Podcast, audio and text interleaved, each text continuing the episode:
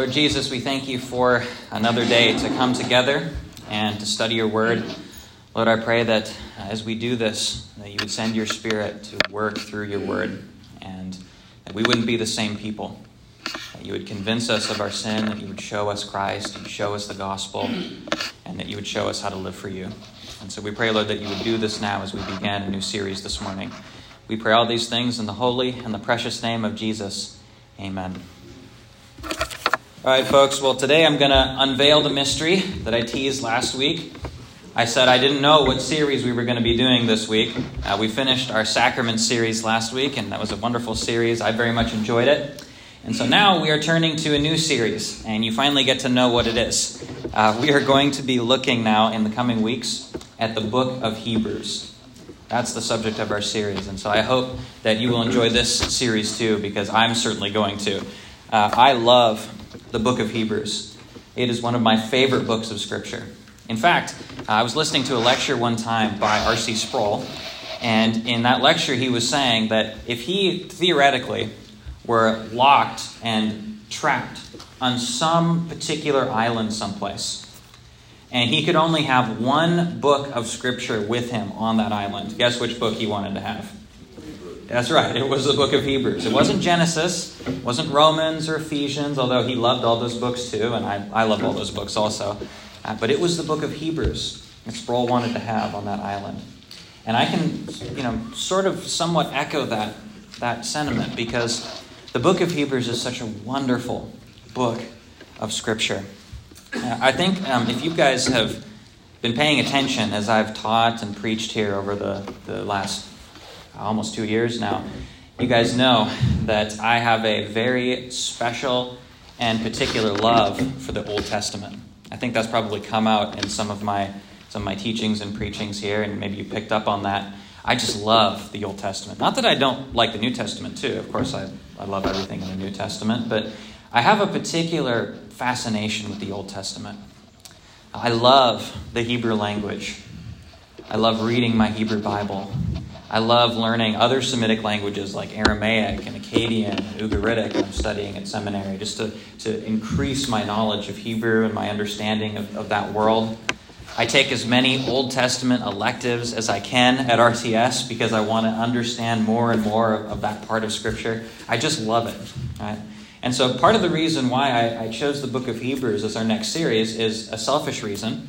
And that reason is because I love the Old Testament but I also want to get us into the New Testament too. And so I thought Hebrews actually makes a great uh, sort of middle ground there because Hebrews is all about the Old Testament. In fact, this book is all about how the Old Testament and the New Testament relate to each other. And so we're going to see that as we make our way through this book in the coming weeks. Because Hebrews is zealous to proclaim to us that Jesus is superior to everything in the Old Testament. Not that the things that God prescribed in the Old Testament were bad or that they were faulty, as if God made a mistake and he now needs to correct it with the New Testament. No. But what the author of Hebrews is trying to say is that everything in the Old Testament, the temple, the sacrifices, the priesthood, all of those things we're pointing forward to the coming of Christ. He is the fulfillment. He is the superior thing to all of those other things. Okay? And so in the book of Hebrews, not only do we sort of see the entire Bible, Old Testament and New Testament, but we see our Savior and Lord Jesus Christ exalted, exalted high above everything else. And so, quite frankly, I can't think of a better thing for us to study than the Old Testament and the New Testament and the exaltation of Christ. That sounds really fun to me, and I hope it sounds really fun to you because that's what we're going to do in these coming weeks. And so, before we get into our subject matter for today, I just want you to know my general big picture plan as we deal with this book is to spend something like one to two weeks on each chapter. Now, sometimes that's going to feel like a lot of text, other times it's not. And we really could spend, you know, an entire week on each verse of this book because there's going to be so much packed in here. But I'm not going to do that because it just take way too long, right? We want to get the gist of what's in this book and then go on to other things. So my task is to basically take, you know, one to two weeks for each chapter. That's going to be the goal of the series. All right. With that being said, we're going to do uh, sort of an introductory session to the book of Hebrews this morning. You guys know that when I teach a book, we've taught Colossians, when I taught Zechariah, and so on, I like to do, for our first session, sort of an introductory, big picture look at the book before we dive into going verse by verse and chapter by chapter. And so, what we're going to do this morning is we're going to look first of all at introductory issues to the book of Hebrews. So, we're going to look at you know who wrote the book. We're going to look at who the book is uh, title or who the book is written to. Uh, we're going to look at the purpose of the book, and then we're also going to look, secondly, at the structure of the book. How is it put together, and what are the major sections? What are the major themes? And so basically, everything that we're talking about this morning is stuff you just kind of want to keep revolving around in the back of your mind as we then look more, more particularly at smaller portions of the book uh, throughout the series. All right, that being said, let's take a look here at our first section. We're going to look at introductory issues. And the first thing that I want to look at here with respect to the book of Hebrews is the author. Let me just ask you who wrote Hebrews? What, is, what does Hebrews say? Who wrote it? Yeah, we don't know. All right, sorry, that was a trick question. No, we, we don't know who wrote it. The book of Hebrews is anonymous. Now, that's not rare in Scripture. There are lots of books that are anonymous. For example, we don't know for sure who wrote the book of Judges. We don't know who wrote 1st and 2nd Samuel. We don't know who wrote 1st and 2nd Kings. And we could go on and on. There's a lot of books, especially in the Old Testament, that do not have their authors explicitly listed. And because of that, then, when we come to Hebrews, we see Hebrews doesn't have an author listed. And so that has motivated many pastors and commentators and so on to try to come up with solutions to that question. Who wrote Hebrews? So they sort of analyze the book and try to figure out who wrote it. And probably the most commonly suggested author for this book is the Apostle Paul. Um, that was a popular opinion in the early church. And there are a lot of people today who also think Paul wrote the book of Hebrews. Uh, now, that's one option. Some people also suggest maybe it was Barnabas who wrote this. Remember, Barnabas is one of Paul's companions in the book of Acts when he was going on his missionary journeys. So maybe he wrote it. Uh, some people say Apollos, another figure in the book of Acts. Some people say Clement of Rome, who was a very important uh, Christian in the early church, wrote very, very important uh, works. So some people say it was him. Other people say maybe it was Priscilla and Aquila, who were two very prominent Christians in the book of Romans at the very end of that book. So there's lots of different options. And some people have even suggested maybe that the author of this book is Luke, not the author of the Gospel of Luke and the book of Acts. Now, just full disclosure, I'm sort of inclined to see Luke as the potential author of this book. But with that being said, we don't know who it is. Okay? All of these are just good guesses. We don't know for sure. But there's one thing that we do know about this author. Well, one major thing I should say. We know a number of things by reading the book of Hebrews that we could point to, but one major thing about this author we do know. And that is this that in Hebrews chapter 2, verse 3, our author, whoever he is, says that he did not make up the information that's contained in the book of Hebrews. He didn't just make it up. Where did he get it from? What does it say there? Spoken by the Lord. Okay, spoken by the Lord, right? It was confirmed by those who heard him. So essentially, what this author is saying is that he received all of this teaching from the apostles. He received all of the teaching that he is given here from the apostles. Now, just as a side note, that's part of one of the reasons why I'm not quite sure Paul was the one who wrote this, since Paul says very explicitly in Galatians, he did not receive his teachings from the apostles, he received them directly from Christ. But that's a side note. The point here is that whoever the author of Hebrews is, he is saying he did not make this stuff up. This stuff comes directly from the very messengers that Jesus himself appointed. So, the content of the book of Hebrews is what we would call apostolic. That is, it is of the teaching of the apostles, and therefore it is of divine authority. This book is not outside of Scripture, this book is part of Scripture. This is apostolic doctrine. And so, even though we can't point to a specific person and say, we know that this person wrote it, or we know that person wrote it, what we can do is we can say, the Holy Spirit wrote this. This is God's doctrine. And so, this is authoritative for us. And we're going to see as we go through this series, this book is going to prove itself to be divine. This book is going to prove itself to be godly, biblical, apostolic doctrine. And guess what? the early church recognized it, and that's why it was in their canon of Scripture. They saw that God was in this book, and we're going to see that too, I hope. All right, so that's the author. Bottom line, we don't know who it is, but it is of Scripture. Secondly, then, let's look at the recipients. Who's this book written to? Well, you can kind of see basically in the title of the book, right? It's written as the Epistle to the Hebrews. So this book is very much written to Jews. It's written specifically to Jewish Christians. Uh, basically, those Jews who have recently become Christians, those who have recently accepted Christ and have, have entered into this new covenant. But these Jewish Christians, as you read the book, are Christians that the author of Hebrews is very careful to call to Christ. In other words, these Jewish Christians that the author is writing to are in danger of falling back into their old Jewish tendencies. They're in danger of going back, of apostatizing, and giving up Christ, the sacrificial lamb, to re embrace the other sacrificial lambs of the ceremonial law.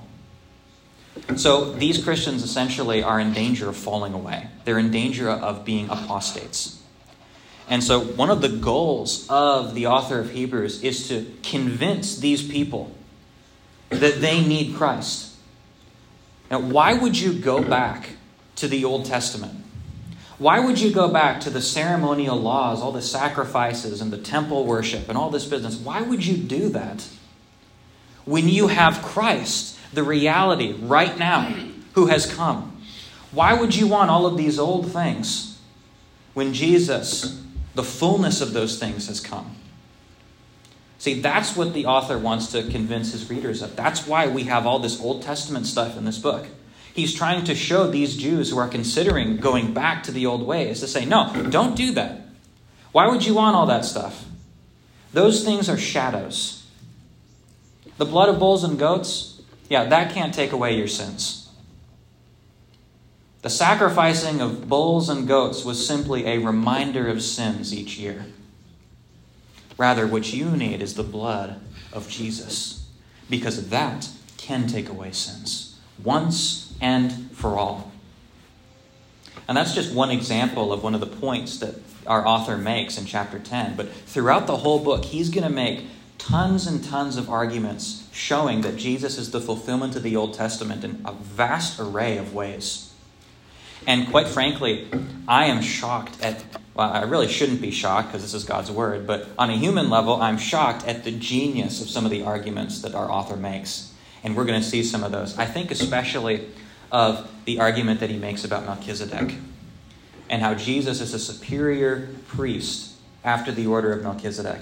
That argument that we're going to see in chapter 7 is nothing short of genius.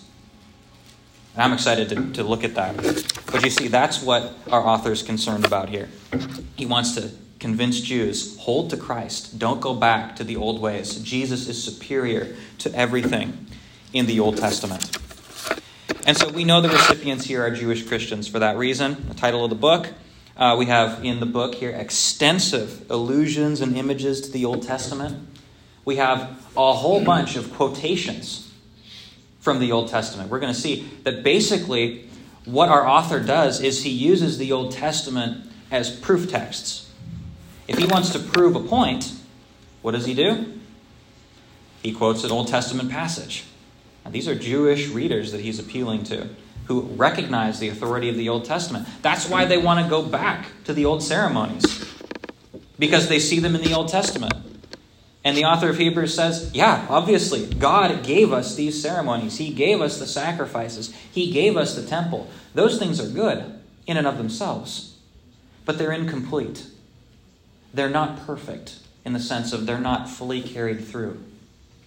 Jesus is the perfect, Jesus is the fullness, Jesus is the one that you need. So we're writing here, the author's writing here to Jewish Christians. Also, another thing that I think is kind of interesting is that in this book, the author writes about Melchizedek, as I mentioned a moment ago.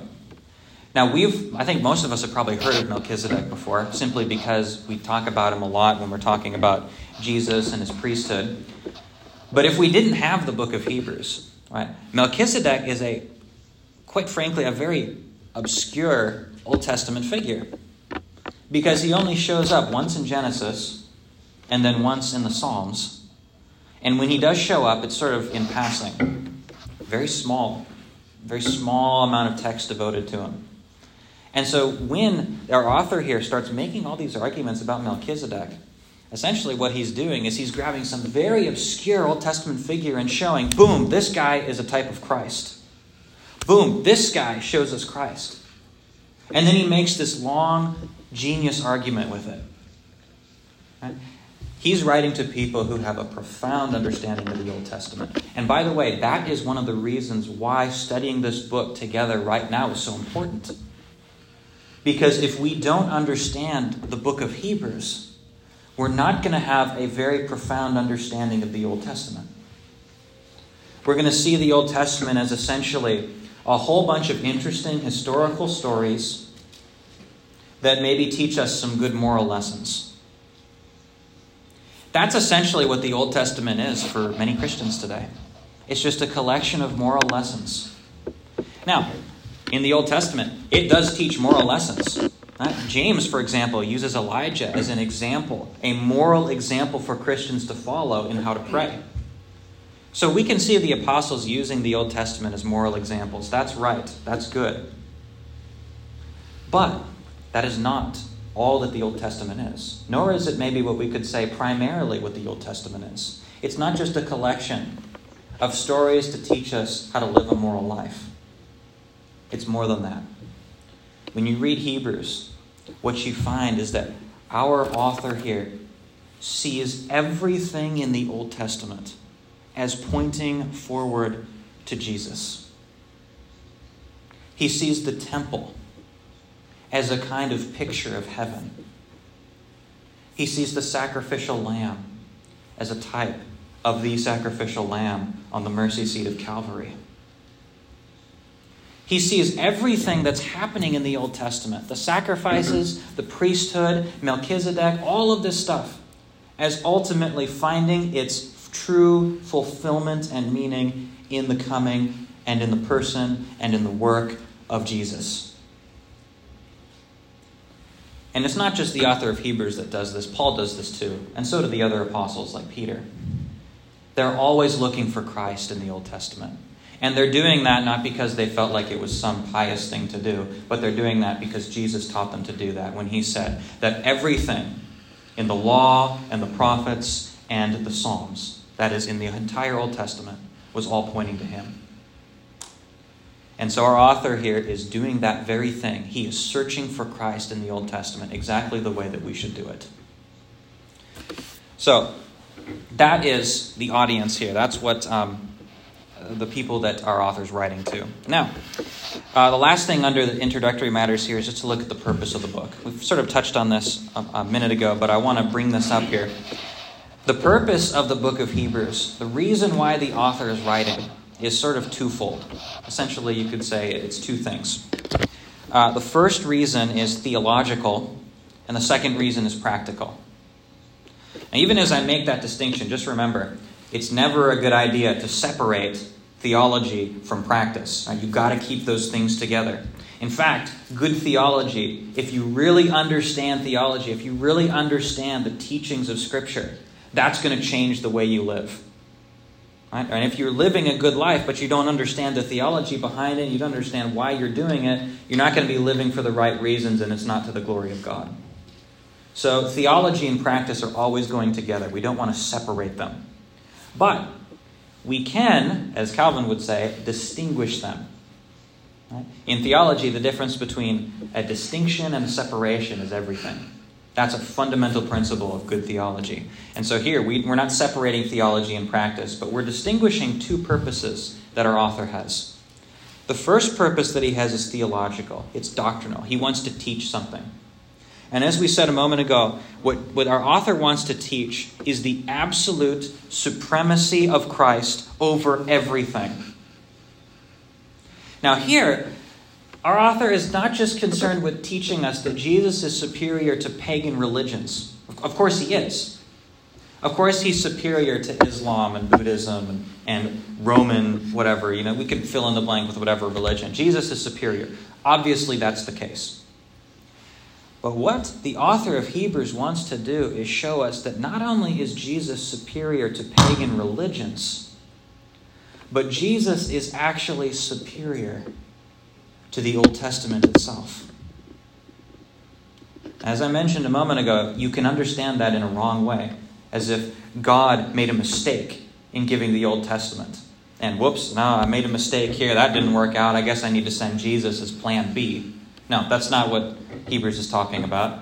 What he's saying is that the Old Testament is incomplete. It is not an end in itself. The covenant that God made with Abraham the covenant that God made with Moses, the covenant that God made with David, were not primarily about the Israelite nation. They were all pointing forward to the coming of Christ. They were pointing forward to Him as the fulfillment. And so, what our author wants to show is that the Old Testament is incomplete. Don't go back to it. You need the New Testament. You need the coming of Christ. This is what you need. So that's the theological purpose. The practical purpose then goes right along with that, as we've been saying. The practical purpose is to keep his audience from turning away from the faith. To keep his audience from turning away from the faith. Why would you apostate and turn to Judaism or to any other religion if you can have Christ, which is superior to all of them? Now, I don't expect that many of us here in this room are under the influence of Judaism, and that we are on the verge of turning and going back to Jewish practices of sacrificing and feasting and going to the temple and all that kind of business. I don't expect any of us are in that. Maybe you are, and I just don't know about it, but really, none of us are involved in that. However, many of us may be struggling, or many of us may know people who are struggling. People who are on the verge of abandoning Christ for something that is far inferior to him a false religion, agnosticism, atheism, any of those things. If that's you or if that's someone you know, you need the book of Hebrews. You need this warning to hold fast to Christ who is greater than everything else. And so this book is profoundly important, not just to help our hermeneutics or to help us interpret the Bible or whatever, although all that is important. This book is needed for our assurance and for our perseverance in the faith. We want God to work through His Word as we hear it, as it is preached to us, as, as it is taught to us, so that He will preserve us in the faith unto salvation. And so this book is profoundly applicable for us in terms of its practical purpose. All right that is the basic introductory material to Hebrews. And in the last few minutes we've got here, I just want to go over Hebrews as a, in, in big picture. What is this book? What is its structure? What are sort of the main points of the book that we want to keep in mind as we go through and, and analyze things on a much more small technical level as we go through the book in the coming weeks? Well, first thing is um, consider for a second what Hebrews is. Uh, Hebrews some people have said that Hebrews is a letter, kind of like Paul's letters. You know, Paul wrote letters, and he would, was writing to the Ephesians, he would say, right, Paul, a servant of Jesus Christ, and et cetera, et cetera, to the saints who are in Ephesus. That's how Paul would open up his letters. And that's how Peter opens up his letters too. However, you come to book of Hebrews and you find that there's no opening address here. There's no letter. In fact, Hebrews opens up in a very strange way, honestly. You read the first words, and what does it say? Long ago, in many times and in many ways, God spoke to our forefathers through the prophets. But in these last days, He has spoken to us through Jesus Christ. That's a pretty grand opening. It doesn't sound like a letter. In fact, it's led many commentators to say book of Hebrews might actually be a sermon originally, a kind of oral address given to the early church by somebody. And what we have here is essentially the transcript of that sermon. And so we could think about Hebrews that way. It is a sermon, it is a preaching of the text of Scripture and then a call to application, namely, continue in the faith and hold fast to Christ. So as we look at this book, big picture wise, going through this series, think about it something like an exhortation sermon. It is a call to you on the basis of Scripture to hold fast to Christ. And it's presented in that sort of way. In fact, the author of Hebrews will sometimes claim, you know, I'd like to elaborate on this more, but I'm running out of time. It doesn't sound like something you'd write in a letter. That sounds like something you would say if you're giving a speech. In fact, I say that a lot of times when I'm preaching and when I'm teaching. I'll say, Oh, I'm running out of time. I don't have time to spend you know, more time on this subject. And some of you are very glad that I don't have more time to spend on certain subjects because you want to get out of here. But think about the book of Hebrews like that, like a, like a sermon. And so, as, as we look at the outline, then, bringing this uh, subject to a close here this morning, the book of Hebrews, in terms of its outline, in terms of its big picture structure, is like this it has seven main points and six warnings. Seven main points and six warnings. That's actually something that's somewhat easy to remember. Seven is the number for completeness. So just remember the complete outline is seven points with six warnings. Now, here's those points. The first point is in chapter 1, the first few verses. And that first point is this Christ is superior to the prophets. Christ is superior to the prophets. Why? Because the prophets were bad? No, because the prophets were incomplete. The prophets were preaching Christ. Christ is superior because he is the very subject that the prophets were pointing to.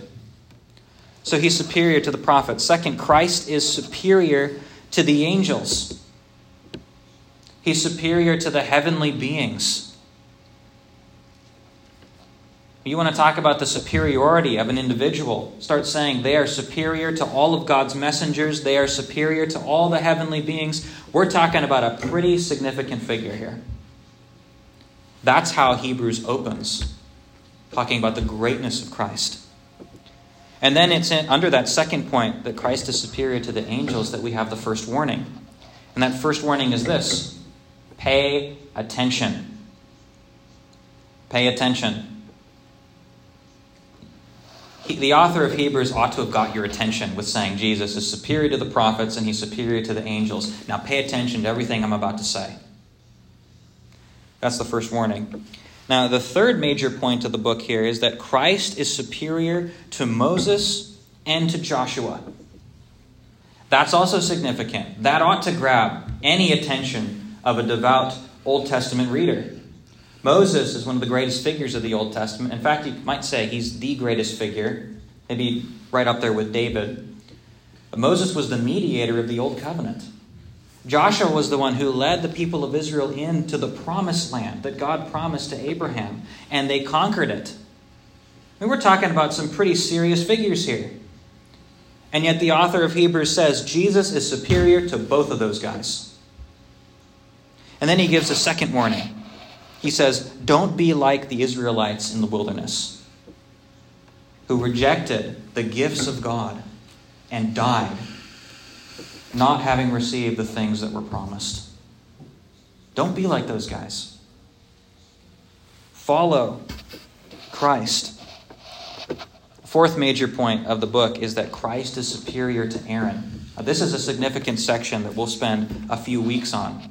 And here, where Christ is superior to Aaron, we read that Christ is superior to the Aaronic priesthood. He's superior to all things that the priest did. And we're going to see precisely why he's superior, how he's superior, the points that the author of Hebrews goes through. And under this fourth major point, there's a third warning. And this third warning is don't fall away. Don't fall away. Don't go back to the sacrifices of the old Aaronic priesthood. Hold fast to the sacrifice, once for all time, of our Lord and Savior, Christ's priesthood. Don't fall away.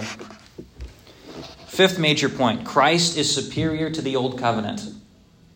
Now, here we have Christ not only superior to particular individuals in the Old Covenant, and not only is he superior to certain institutions like the priesthood, but he's superior to the whole of Old Testament revelation.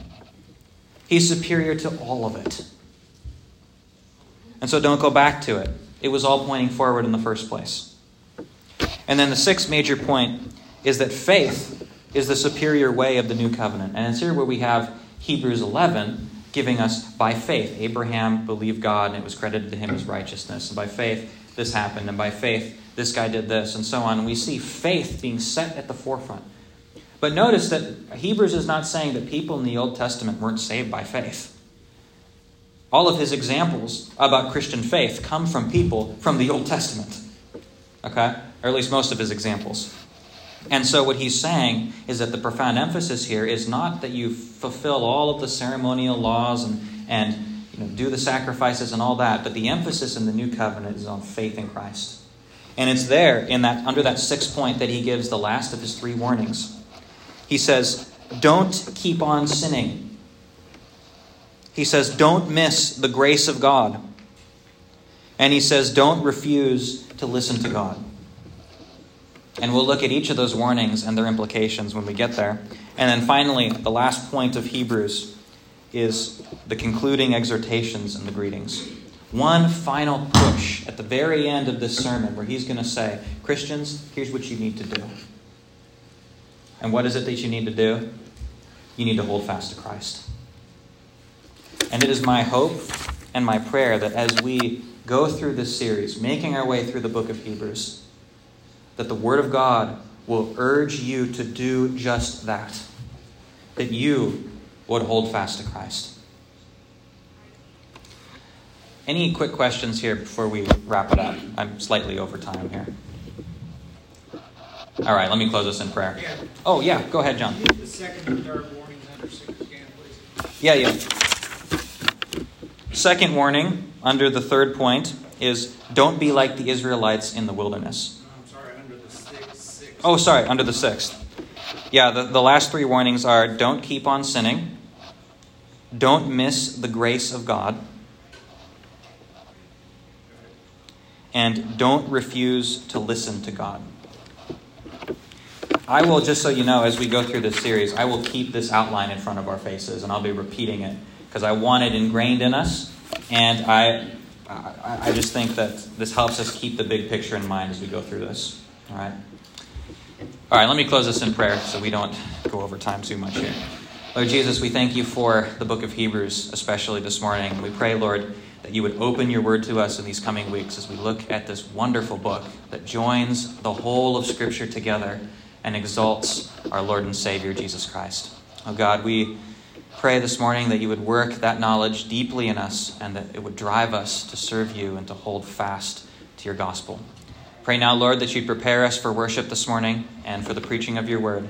We pray all these things in the holy and precious name of Jesus. Amen.